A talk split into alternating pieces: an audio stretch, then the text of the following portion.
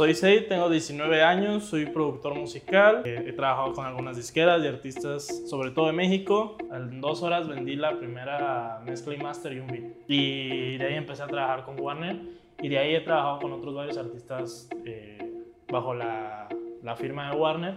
Y con Universal me compraron una canción. Fue un desvergue, güey. Me levantó la cama, güey. Empezó a sacar mi ropa y la verga. Y yo, güey, casi nos vamos a los golpes, literal. Yo, yo sí me lo quería. Sí, ya andabas caliente. Ya andaba caliente. Sí, sí. Y pues ya nos separó. Pero ¿qué les puedes recomendar a esa banda que está empezando? Sí, o sea, que se acostumbren a que la. la a la gente- mala vida. No, no, no, no. Si quieres ser Sí, sí, productor, sí, tienes, sí. tienes que meterle huevitos, papi. Sí, sí, sí, sí, sí. Creo que entre, ver si me lo confirman los productores, creo que los productores a veces somos algo introvertidos. Esto se va a reír la, gente de TikTok, pero voy a ser el primer cabrón con dos playlists editoriales de Spotify.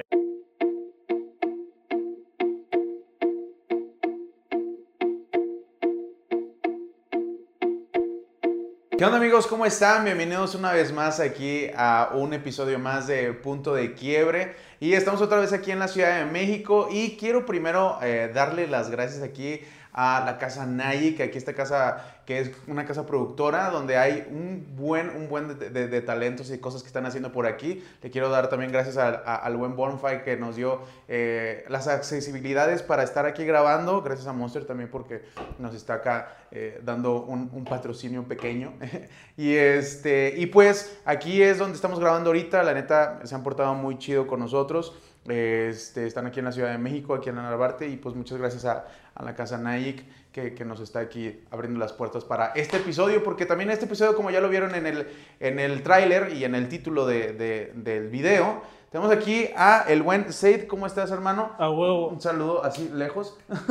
lejitos. Muy bien, ¿y tú? Todo bien, todo bien, hermano. Fíjate que este, tenemos contadas veces que nos hemos visto. La última vez que te vi fue en el, Lo de Cife nos hemos visto Cife, como ¿no? dos veces. en el release party de, de Cifir. No, yo creo que nada más esa fue la única vez que te vi, ¿no?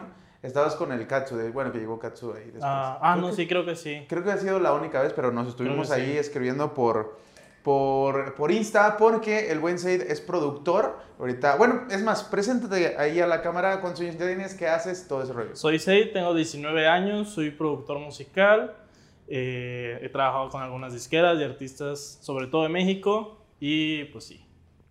Porque también ahí tenemos ahí varios amigos en común entre el Cife, que también ya estuvo aquí en este, en este canal, y también el buen Red Liva, Red este, Liva. Red Liva, que te mandamos un saludo, este, que nos estás, me estás molestando por, por WhatsApp, no te deja- creas. deja Este, y has trabajado con ellos, de hecho tienes una canción con los dos, Con los dos. que es Sí, la de sí. AO, ¿no? Sí, esa rola empezó, creo que fue, empezó por una idea mía, que fue un beat. Ujú. Pues también hago beats para Beatstar, YouTube, lo típico, pues como soy independiente. Entonces, pues Red escuchó ese beat, no sé si lo mandé o qué pedo, lo escuchó, le metió algo y luego pues ya me mandó la maqueta y me dijo de que, ah, puedo meter a Cife, yo no conocía a Cife. Ah, ok, o Y sea, pues- ellos se conocieron primero. Ajá, y yo no conocía a Cife y pues en ese momento ya había hecho varias rolas con Red y dije, ah, pues sí, le, sí tiene visión, o sea, coincidimos en la visión y dije, arre, Que se arme. que, que se arme, o sea... ¿Hace cuánto salió esa canción? ¿El año Confianza pasado, en...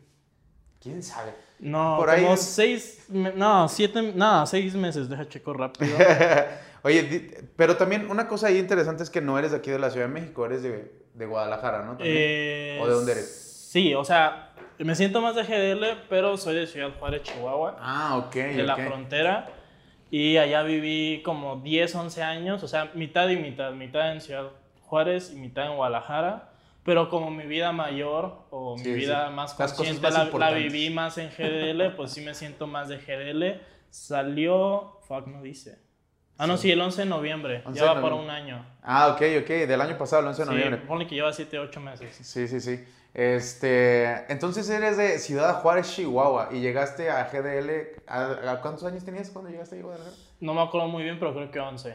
11 años. Llegué en primaria, en quinto de primaria. Bueno, por ahí. ¿Y, y cómo fue que te empezó a dar como la curiosidad? Porque pues eres productor y bueno, más adelantito vamos a hablar de lo que viene, eh, de, lo, de, tus, de tus proyectos.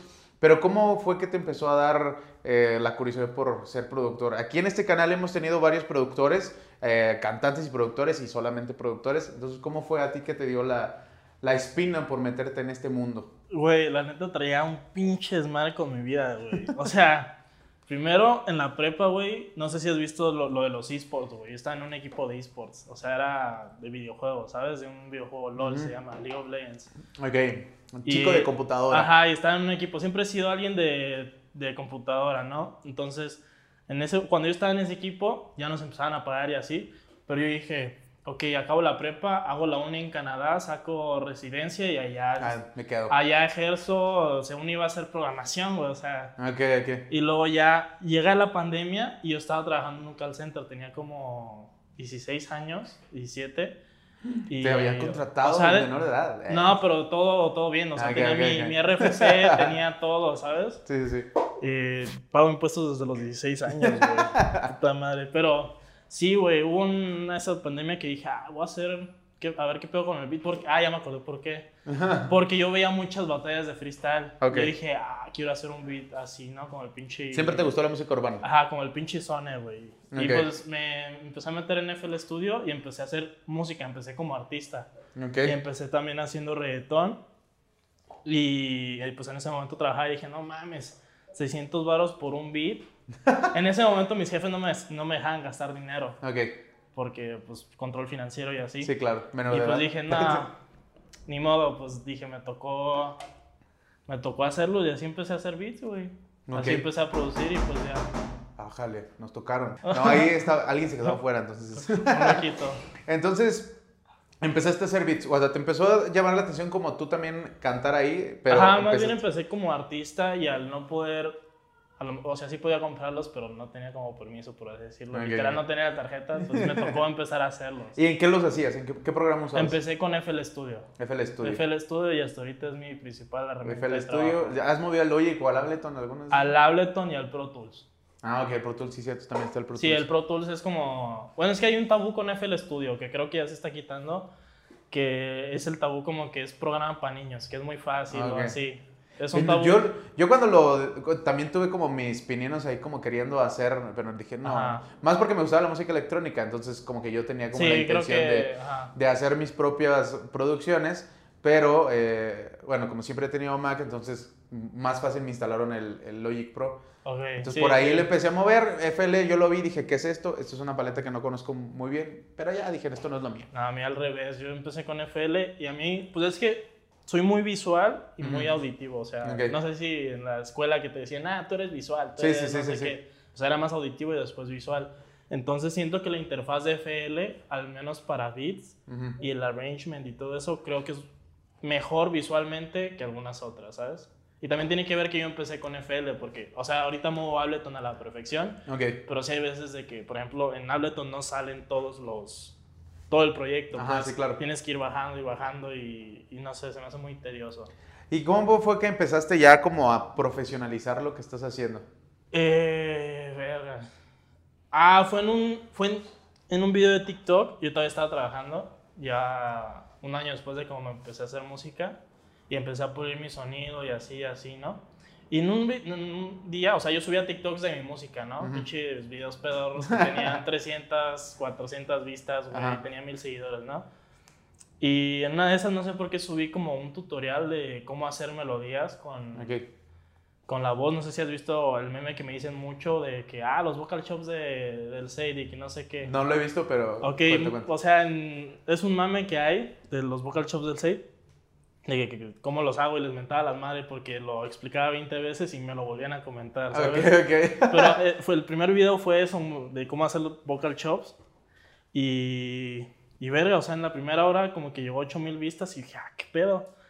Y pues hubo un verbo de recibimiento y ya. Me mandan, ese mismo día me mandaron como 20 mensajes de que cuánto cobras por producir y que no sé qué. Y dije, Y dijiste, Ah, cabrón, o sea, dinero. o sea, puedo Ajá, cobrar. Ya sé, dinero. y ajá. Y ya dije de que no mames, o sea. Y literal ese día vendí como. En dos horas vendí la primera mezcla y master y un beat. Neta. O sea, vendí- o sea, en ese momento lo vendía, no sé, no mames, no sabía ni cómo Sí. ponerle precio, güey. Entonces dije, ah, pues mil por beat y mezcla y master, ¿sabes? Ok. Y en ese momento dije, no mames, o sea, eso lo hago en tres horas, ¿no? En el pinche call center, pinche gringo cucho, ya me tiene hasta la madre, güey. Lo que hago ahorita en tres horas en el call center. Ajá. Y ponle que en ese momento, obvio, no ganaba lo del call center, porque un call center en inglés, pues sí te lo pagan bien, güey. Sí, Yo claro. ganaba ya con bonos 18 al mes. A los Ah, ok, 16. ok, ok, A los 16, entonces dije, pues dije, nada mames, o sea, no valía mi salud mental. Y ese mismo día, mis papás salieron de, de viaje, creo, yo me quedaba solo en la casa. Y ese mismo día renuncié, le marqué a mis papás y pinche... Oye, renuncié. ¿Y Sí. te- se enojaron? Se, no, sí se envergaron. ¿Qué te dijeron? Bueno, pues no te pueden. Bueno, tenías un colchón de que no estaban, entonces. Hasta Ajá. que regresaron. ¿qué sí, te- sí. No, bueno, nada, regresaron al día siguiente. Y pues sí, obvio se notaba de que estaban envergados, pues. Pero pues yo ya tenía un colchón de dinero, ya tenía 50 mil ahorrados. Ah, ok, ok. Eres buen ahorrador. ¿Y qué? O sea, No, les- ese porque tenía mi tarjeta. ah, güey. ok, ok. ¿Y le- les habías dicho cuando ganaste tu primer mil eh, haciendo. eh, O sea, tu- sí les dije de que renuncié, hice esto, recibí mil. Si lo que invierto de tiempo, lo que hago en el cáncer, entero, Lo hago aquí. lo hago aquí, pues lo puedo sacar y aparte sin tener que responderle a alguien con horarios, despertarme a las 6 de la mañana y aguantar a otra persona ajena, ¿sabes? Ok, ok. ¿Y qué te dijeron? O sea, ¿cómo lo tomaron? Pues mm, siempre han sido, bueno, siempre han sido como que no lo tomaban tan en serio hasta que me mudé. Ok. El, el- hasta que les dije de que en dos semanas me voy a CDMX, ya pagué el DEPA, fue como que su shock de realidad de que... ¿qué Ah, pedo? este güey está hablando en Este serio. güey a qué horas pagó el depósito de, de un departamento y el primer mes de renta y cómo se va a ir, ¿sabes? Ok.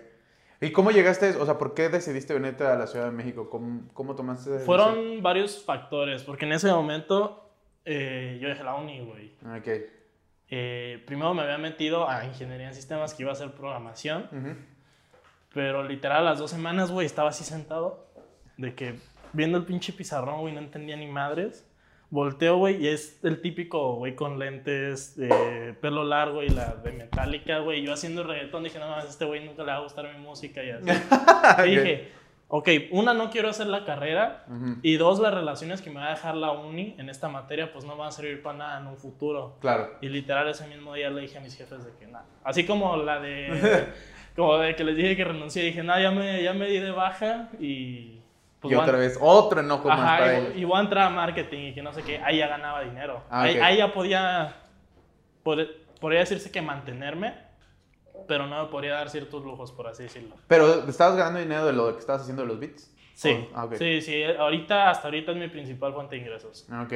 Sí, entonces, decide, ¿cómo decides venirte a la Ciudad de México? Eh, en ese tiempo mis papás estaban construyendo una casa y ya venía de varias de que les decía que no podía ir a X cosa o, o así por las cosas de la producción. Entonces hubo un sábado que me dicen de que mañana tienes que ir domingo a supervisar la obra y le digo, no, es que no puedo. Me acaba de salir algo de mandar bits a, no sé si me acuerdo que era Ed o a quién, pero en ese momento pues eh, era como una oportunidad para mí, ¿no? Y dije, no, pues lo tengo que, que hacer.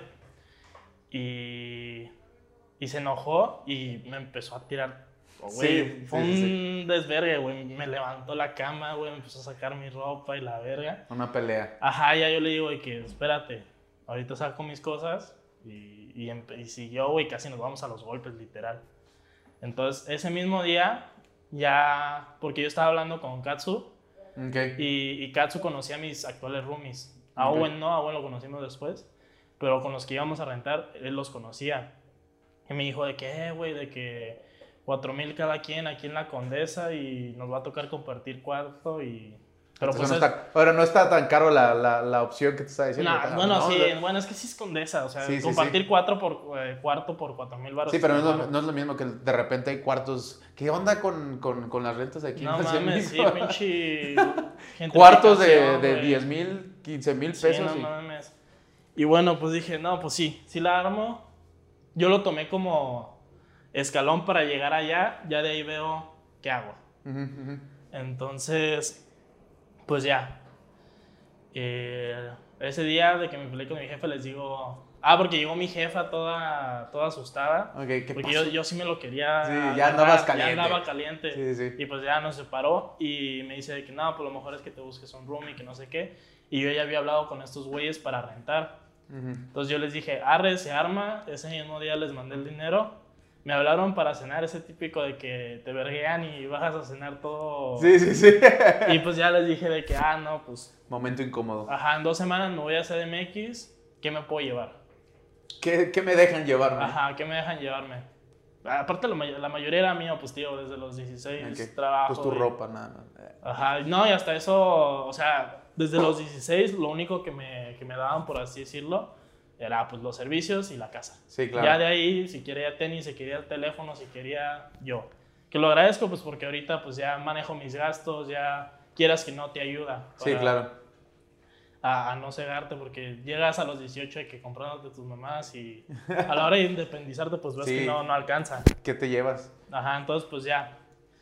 eh, como que se arrepintieron y me dijeron de que no, que no, porque les, les dio el shock de realidad de que este güey sí, Lo está haciendo en serio. sí está en serio, ¿sabes? O sea, no es un pinche temporal por lo mismo de antes que tenía un desvergue, o sea, de que ah, ahora voy a ser eh, jugador de videojuegos, ahora me voy a ir a Canadá, ahora voy a Sí, hacer esto. o sea, pensaban que nada más Ajá. era algo que se iba a pasar, ¿no? Era una idea de un niño de 18 Sí, ya años. que vieron que tenía el dinero y que y que me podía ir a la verga, o sea, pues ya dijeron de que no, quédate y que no sé qué, nosotros te costeamos y que no sé qué. Ahora sí te quieren Y apoyar. dije, nada, igual esta pelea va a volver a pasar en Ujú. dos semanas y así.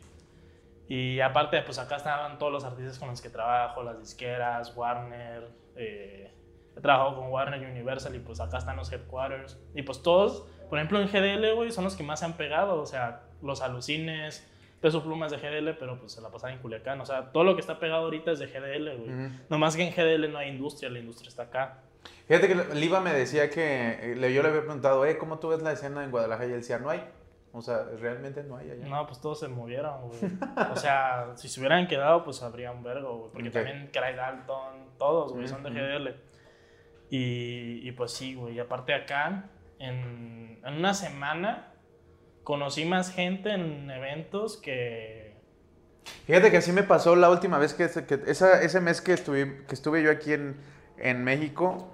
eh, de hecho, a eso vine, ¿no? O sea, yo estoy en el transcurso de, de ya estar viviendo, viniendo, viviendo para acá, porque pues, quiero hacer eventos.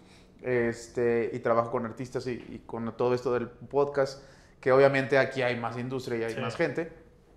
Eh, conocí más gente ese mes que estuve aquí, o sea, que las veces que venía así, o sea, realmente ese mes para mí fue demasiado productivo, entonces fue como la gota que derramó el vaso y dije, me tengo que venir a vivir para acá. Sí. Entonces, pues ya tenías tú el motivo como para venirte para acá. ¿Y cómo se empezó a dar esa relación? ¿Cómo la gente, los artistas te empezaron a- a contactar? ¿Tú los contactabas? ¿Ellos te contactaban? ¿Cómo empezó esa relación tú con artista y que ya no llegaste aquí en blanco? O sea, ya tenías como el contacto con algunos artistas aquí. Ajá, pues yo creo que por TikTok, por lo mismo. Por ejemplo, con Katsu, un besito para Katsu. Eh, creo que él me siguió primero justo por mi contenido en TikTok. ok. Y ya yo lo seguí y de hecho le dije a Reliva de que yo no conocía a Katsu, ¿no? Ujú. Y ya me dijo de que, ah, no, que le mete y que no sé qué. Y todavía no sacaba, no confíes en mujeres, o sea, todavía, o sea, sí estaba pegadillo, por así decirlo, para lo que era la escena de México, Ujú. Pero todavía no tenía sus dos putazos, que era no confíes en mujeres y Scumwish, que ahorita tienen, creo que no confíes en mujeres ya para 4 millones, A la madre. y Scumwish como tres y medio. Y yo lo conocí antes de esos dos putazos. Y vinieron esos dos putazos. Pero con Katsu había hablado, pero no como. Porque a mí no me gusta de que hablar directo para una colaboración, Ah. ¿sabes? Sí, Es- pues no, pues primero la No, relación. y, también por cualquier cosa de que no verte interesado o capaz si no te gusta lo que hace y Sí. no la vas a Es forzar. primero ¿sabes? tantear el terreno. Ajá. Entonces, con Katsu la primera colaboración que tuve, creo, que fue como con el que más me relaciono ahorita, eh, porque yo iba a iniciar como unas sesiones, Ok. que era un concepto de que las sesiones iban a ser animadas, o sea, no iban a ser de que... Ok, sí, sí. eh, Ajá, iban a ser un- Como caricatura. muñequitos cartoon, güey, y... O sea, había mucho margen, o sea, muchas cosas para poder hacer, hacer de que los muñequitos, los Funko Pops de las sesiones, Ok. que es, o sea, un chingo de mamás creativas, ¿no? Y pues al final no se dio, pero yo le dije de que las quieres abrir y que no sé qué. Y, Le y interesó. así, ajá. Y para ese momento, a, ver si lo ve Legalix, güey. No sé Ah, si lo conozcas. A mis patas, tío, ¿qué, qué le a la? Porque, porque, porque Lealix, güey, le dije que fuera la segunda, güey. Me Ah, dijo que sí. Y le mandé un beat y ya no contestó, güey. Y Ah, ahorita pinche Lealix, que, que es un orgullo, güey, el- del reggaetón mexa. Creo que ese güey es como la punta de la lanza del reggaetón. Mexa- Ajá. Sí, Sí. sí, porque ahorita, no mames, ya llegó al millón y algo de oyentes, güey. Neta. Sí, trae un sonido que me gusta hacer a mí. Creo que es un sonido que traemos varios, que sería tanto Chris Red, Rojito, Nova, que ahí lo estuve apoyando en algunas cosas. Eh, Legalix, Happy Kid, yo. Es un sonido como que se está moldeando y creo que va a ser el sonido del, Una corriente. del, del reggaetón mexa, sí, sí. Ok, bueno, entonces llegaste aquí a la Ciudad de México ya con, con contactos y he visto que, como comentaste ahorita, que, trabajas- que trabajaste eh, con Warner y con Universal, ¿ok? Ajá. Sí, Sí, ¿cómo fue eso, esa, esa cuestión para ti? O sea, vaya, de ser un morrillo que estaba en Guadalajara y que no sabía que se quería ir a Canadá y, y quería Sí. estudiar, y ya después ver nombres- este tipo de nombres de empresas que, bueno, artistas dicen, ay, qué pedo, ¿no? Los ven así como grandes multinacionales que sí lo son, Sí. pero ¿cómo es que llegaste a ese? Con Warner llegué por. Primero por un, un artista que se llama Educle que, que me vio en TikTok. Primero me compró la exclusiva de un beat, que en ese momento pues no vendía casi beats y pues la- se la vendí como en ciento y algo, güey. Ah, ok, ok. O sea, y de ahí empecé a trabajar con Warner y de ahí he trabajado con otros varios artistas eh, bajo la, la firma de Warner. Y con Universal me compraron una canción. Ah, ok, ¿cuál? Eh, no, o sea, no de alguna que te haya sacada yo, sino de que. eh, o sea, no puedo decir de qué beat o Ok, así, ok, por temas confidenciales, pero me compraron el beat y una letra. ok, ok. ¿También escribes? Sí, Ah, ok. sí, sí. ¿Qué te gusta más, escribir o, o producir? Los dos. Es que siento cuando vas. eh, creo que es la misma sensación como cuando escribes. Hay algunos artistas que escriban que no sepan producir. Es la misma sensación que cuando vas escribiendo Ok. y dices, esta madre es un palo. Es lo mismo con el beat. O sea, se te Porque, china la piel. porque, por ejemplo, bueno, yo hace poquito saqué una canción, un cover. Ajá. ¿no? O sea, porque también soy cantante. No del género urbano, pero haz de cuenta que yo estoy tratando de, de buscar gente que componga para mí. Ok. porque Yo no soy bueno componiendo. Bueno, nunca lo he intentado. Entonces, no, no- creo que no es lo mío. A lo mejor sí, pero ahorita no es como mi interés. Me, me considero más intérprete, o sea, interpreto Ok, las ok. canciones que... Y eso es que en lo que fallo. Ah, Como dejé de practicar tanto y me enfoqué mucho en la producción, dejé muy de lado la, la artisteada y creo que la interpretación ahorita, pues no es al 100, pero pues se va mejorando, ¿no? Ok, pero pues al fin y al cabo, ¿sabes? Bueno, también escribes y pues si ahorita que vamos a hablar también de eso, de que quieres eh, regresar a la onda de cantar, Sí. ser artista, pues ya te escribes tus propias canciones. O Sí, cantarías de alguien más. Eh, no me cierro porque, por ejemplo, con Katsu hay veces lo que he hecho es de que yo tengo un tema, lo escribo, que es una que ya tenemos. Eh, yo la escribí, hice un coro y literal ya tenía toda la canción, literal faltaban eh, 12 barras, ¿no? Ok. Entonces yo se lo mandé a Katsu de que eh, ni me acuerdo, creo que porque estaba triste le dije, ten para que llores. y, Ok. y me dice, güey, montame esa y que no sé qué. Y yo le digo de que, ah, arre, jalo. Ujú. Y literal, él agarró una parte que yo había escrito y, y se la di. Y aparte escribió las 12 barritas que faltaban, ¿no? O sea, los... Sí, pues 12 barritas. Y pues ya, eh, cantó coro, cantó el verso que escribí y el nuevo que hizo. También estoy abierto a hacer eso, ¿sabes? De que, y- Ok. y, lo he hecho, creo, de que, ah, el coro está vergas, lo canto también. Ok. O este verso está vergas y ya tienes lo he este hecho. verso, lo canto, lo interpreto. Sí, sí, no, no estoy cerrado en esa idea. Sí, Fíjate que una de las cosas también que, que me interesa, que la gente a veces pregunta, yo estoy rodeado de mucha, mucho artista emergente que está empezando, o sea, morrito que, morros de 16, 17 años que están empezando a cantar o le están empezando la producción, eh, a veces no saben cómo, cómo empezar, a veces se desilusionan igual por problemas económicos, por problemas de, papás que no lo toman en serio. Eh, ¿Tú qué consejo le podrías dar a esa, a esa banda que está empezando en esta industria?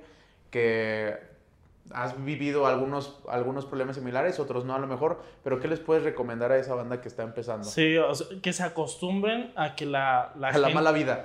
No, no, no, no, también, o sea, todo lleva su sufrimiento, Sí, pero sí, que claro. se acostumbren a que la gente que más cree que lo va a apoyar es la que menos. Y la que menos crees que te va a apoyar es la que más, güey. Ujú. Por ejemplo, hay fans que siempre te comentan publicaciones y así, y son los que más te apoyan y, por ejemplo, tus papás Amigos. que no te toman en serio, ¿sabes? Yo, mis, yo lo de mis papás lo hice escondidas. O sea, Ok. Yo no les dije que producía hasta que hubo un día que falté tres días al trabajo y como tenían su número de que, porque yo no les contestaba, a mí yo los mandaba a la verga, ¿no? Ok.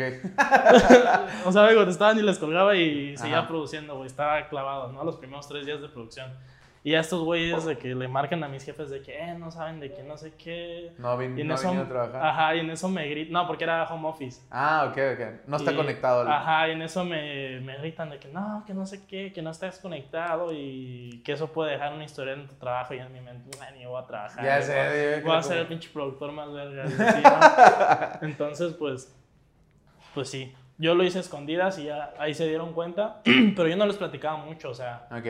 Entonces, le, le- le es uno de los consejos que le darías a la banda que se acostumbren a... sí, a enfocarse en sí mismo y, y que no, no tomen opiniones de los demás. O ¿Cómo sea, cotizar su trabajo también? Que es una de las cosas que los productores a veces no, no saben. Van empezando, como Ok, tú decías. o ajá. sea, Cuando vas, lo más difícil de, para cotizarlo es cuando vas empezando. ujú. Tienes que hacer una investigación de mercado.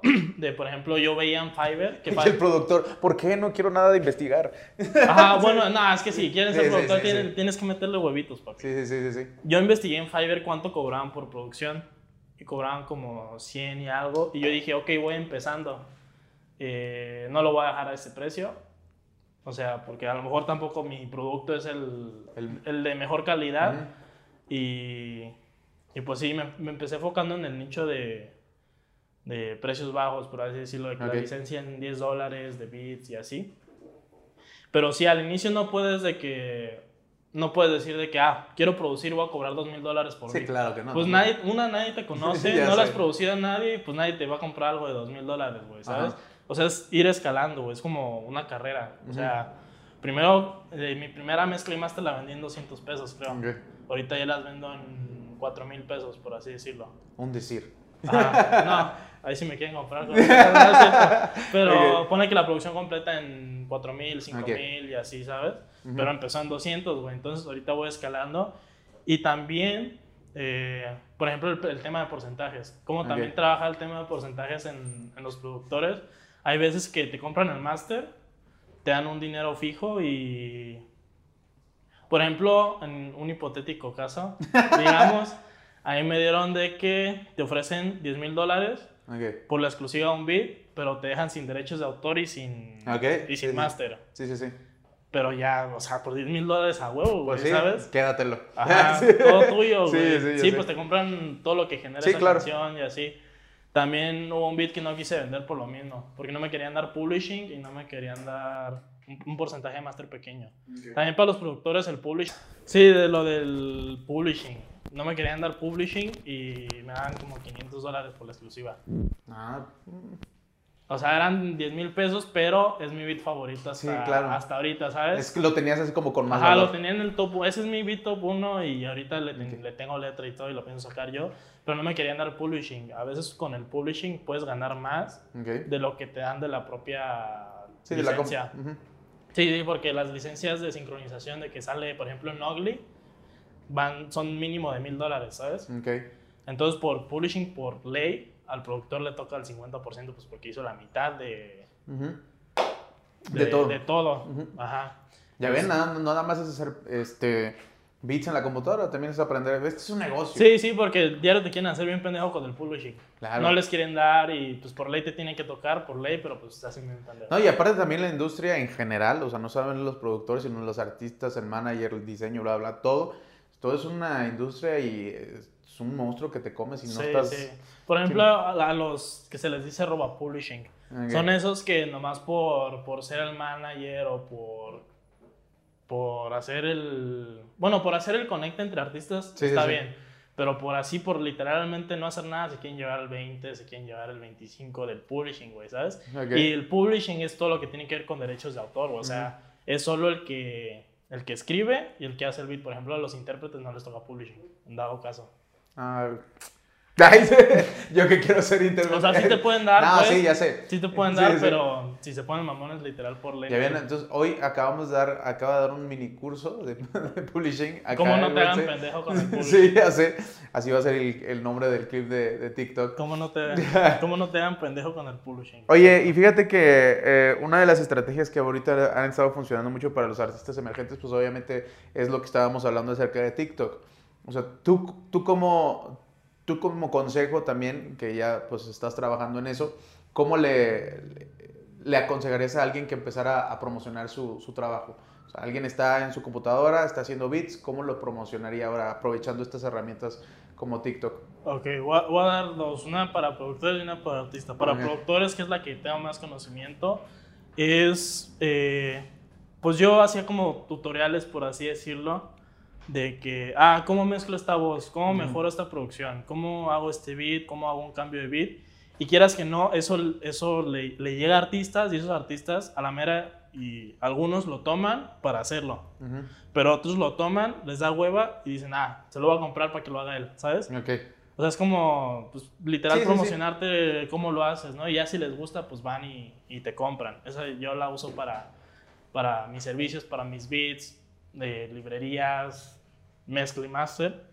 Y para artistas, pues, creo que ahorita se está usando mucho el formato de, de más videos largos. No Ok. tanto de...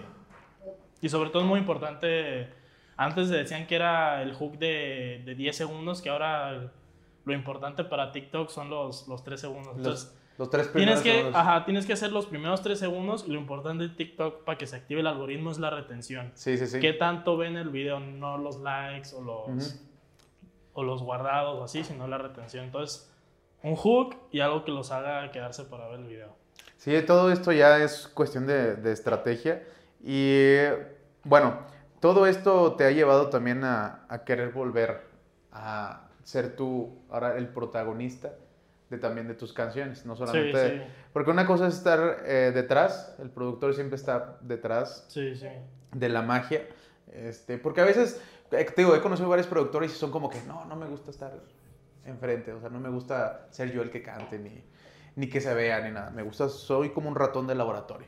Creo que entre, a ver si me lo confirman los productores, creo que los productores a veces somos algo introvertidos. Sí, de hecho sí, o sea, yo conozco muchos productores que son muy, muy introvertidos, otros que pues tienen como esa flexibilidad o versatilidad de, de cantar y también estar Ajá. detrás, y es como que, pues a fuerza, si vas a cantar, tienes que ser un poquito Sí. extrovertido. Sí, no, hay, algún, hay algunos que los firman también, que les gusta escribir y así, pero no les gusta salir a Exacto. escena, Ujú. que los firman como productores y aparte compositores. Ujú.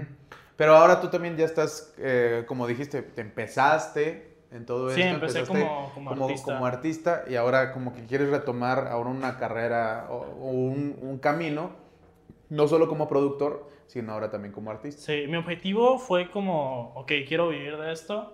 Y en la producción, después de ese primer video, dije, ok, aquí tengo una manera de vivir de la música, no como quiero a lo mejor, pero eh, es algo y ya me puedo ir moviendo, ¿sabes? Ujú. Entonces ahorita, pues, y, y sigo con la idea de hacer los dos, o sea, Ok. artista y productor. Esto se va a reír la, la gente de TikTok, pero voy a ser el primer cabrón con dos playlists editoriales de Spotify. No sé si has visto las que dicen DC, Sí, este, sí, sí, sí. DC es Jera MX, voy a tener dos, güey. Una como productor y, Y una como artista. artista. Ah, Ajá, aquí que salgan las que produje yo y aquí que salgan las que... Pues también produje yo, pero Sí, canté, sí. ¿sabes? Ok, ok. Proyecto ambicioso. sí. No, y quise volver más que nada porque en los conciertos es una vibra que... Sí, fíjate que es, o sea, bueno, yo tengo, lo he comentado aquí varias veces, yo tengo años cantando, o sea, pero muy amateur, ¿no? Pero yo llevé clases de canto y todo eso. Pero el subirte a un escenario, estar ahí, eh, o estar en conciertos, o acompañar a gente, o ver toda esa vibra con la conexión con la gente, es sí, algo... sí, es algo cabrón. O sea, no me imagino así estar en un escenario que todo el mundo esté cantando tus canciones, ¿no? Y, Ah, se va a sentir bien, verga, ¿no? Sí, sí. Y si desde atrás se siente verga, Sí. ahora arriba... Sí, sí, sí, estar, sí, estar, sí, estar aún, estar ahí en el, entre el público y luego también acompañar al artista ahí y ver todo lo que se vive, a estar... Sí, ¿Estás preparado ya? Sí, creo que sí. Aparte como pues también pues sé, sé el sonido que quiero agarrar y pues tengo el conocimiento pues por lo mismo de que me enfoqué full en producción. eso me, me va a ayudar como a dirigirlo. ¿Qué género vas a estar haciendo? Hago varios, o sea, Ok. porque por lo mismo de que con Katsu empecé a hacer varios géneros, también cuando empecé a producir no me quise cerrar en, en, en géneros, ¿sabes? O sea, Ok. lo que mejor hago, lo que sé que mejor hago es el reggaetón. Ok. Eh, más melódico, más espacial, por así decirlo. Pero, Espacial, la segunda vez que escuché ese de... El Liva fue el primero que me... pues es como más, ¿cómo decirlo? O sea, son, Sí, mezclas, sí, sí, son sí. mezclas muy grandes, o sea, claro. con muchos sonidos y... Pero con Katsu empecé a experimentar primero en el funk, luego empezamos a hacer hyperpop, trap, o sea, de hecho ya un buen de géneros, de hecho ahora hice una rola yo, de que la, produce, la produje y la escribí, la grabé de drum and bass, güey. Ok. Fíjate que todo, todo este, todo este, eh, lo que me platicas es muy interesante siempre conocer el trasfondo de cada, de cada artista, porque digo, yo te conocí por eso de, eh, primero por la canción de AO de, de, de, de Liva y de... De Levi sí, y de... Porque eh, yo le decía a ellos, una vez yo puse Spotify así para bañarme y poner ahí una Ajá. Este, aleatoria en que me lo diera ahí el algoritmo y me salió la canción de Diva de Cife y me gustó dije, ah, no, está chingona esa rola de- del Cife. Empecé a buscar y me salió la rola de AO con Liva y escuché a Liva y dije, ah, pues está chido. Y yo soy mucho de, de seguirlos en, en sus redes sociales, ¿no? O sea, si a un artista me gusta, en Vas Spotify lo lo busco. Y busco al productor y busco qué hago. Entonces, como también venía tu nombre ahí en, en- Ok, en sí, Spotify, sí. Fue, fue que empecé y ya, este, dije, ah, pues, eh, hay, hay amigos en común y ahorita, pues mira, ya estás aquí Sí, sentado hablando. Entonces, Sí, sí. este, pues, me gustaría que esta plática no solamente quedara aquí, sino más adelante pudiéramos seguir platicando en otros episodios de temas que vayan saliendo, porque pues ya con esto de las canciones que vas a sacar, ¿cuándo, ¿cuándo tienes más o menos pensado sacar canción? Eh, estamos viendo, bueno, no sé qué tanto puedo decir, No, pues no sé tú. pero Ah, estamos preparando un catálogo. ok. Entonces ahorita no hay como fechas de lanzamiento, pues porque estamos viendo si se distribuyen en una plataforma o con alguien. Entonces ahorita ¿Ya las tienes listas? ¿O todavía tenemos varias listas ya producidas. Por ejemplo, con Katsu tengo una que escribí y produje y pues también voy a cantar. Pero con Katsu también tengo varias que, que ya están producidas o que yo hice el beat o a la mera estoy pensando en meterle voz también. Pero por lo mismo que estamos más o menos en stand-by también con lo de Katsu de que no sabe qué, qué rollo con si renovar o no. Ok, y así. Entonces, Están ahí, eh, a- a- el- logística. pero yo ac- acabo de producir esa de que te digo de drum and bass y, y yo creo que la saco. Oye, ¿y te vas a quedar con el mismo, no? Sí, así te vas a Sí, quedar. Ok. sí, sí. ¿Para qué? ¿Para qué estar Sí, ahí? pues sí, no, no, y aparte me dijeron de separar los perfiles. O sea, de que en unas sean las que produzco y otra que sean las de artista, pues dije, no, sería como crecerlo dos veces o crecer dos cosas. Sí, no, está cabrón. Y pues sí, dije, nada, la chingada, voy a tener mis dos playlists de... y si pues. no las hago yo, ya en, la, en la- el peor de los casos. Sí, pues fíjate que te, te deseo todo, todo el buen, eh, todos los buenos deseos en este, en este proyecto. Aparte de que este, este, este podcast ya va a salir después de que eh, hayamos colaborado en este evento que voy a hacer ahora, que es mi primer evento en la Ciudad de México. Este, Fiebre y Locura, el primero de muchos que, va- que vamos a tener ahí, este, con varios artistas. Y acá el buen Seid va a estar participando ahí, apoyando a algunos artistas. Que también te doy muchas gracias por también aventarte y confiar en eso.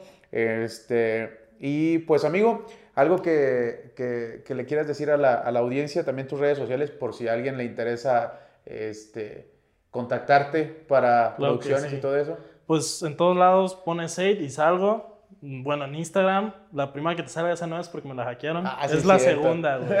Said, can you hear me? Eh, Said, can, la U y hear me en inglés, que es mi tag de productor. Bien Ok. mamador. En TikTok, ¿cómo estás? Igual como Seid. Eh, sí, ah, Said. sí, Seid, can you hear me? Sí, tengo dos. La, la que va a ser de tips de producción ya es Said nomás. A la mera y le cambio el user. Pero sí, en TikTok como Said Can You Hear Me. Sí, aquí está, el buen Seid. Así Pues es. amigo, pues muchas gracias por eh, darte la vuelta por acá. Este, quiero darle también otra vez las gracias aquí a Nayik, aquí en la casa de Nayik que, que nos, nos patrocinó aquí el espacio. Este, y aquí unos, unos monsters también nos estuvo Monsters. patrocinando. Le quiero dar un shout out también a, a Bonafire que por aquí debe de andar aquí atrás. Este, le doy muchas gracias que nos haya dado este espacio a él y a mí para tener esta charla. Amigo, pues muchas gracias por haber estado en este episodio.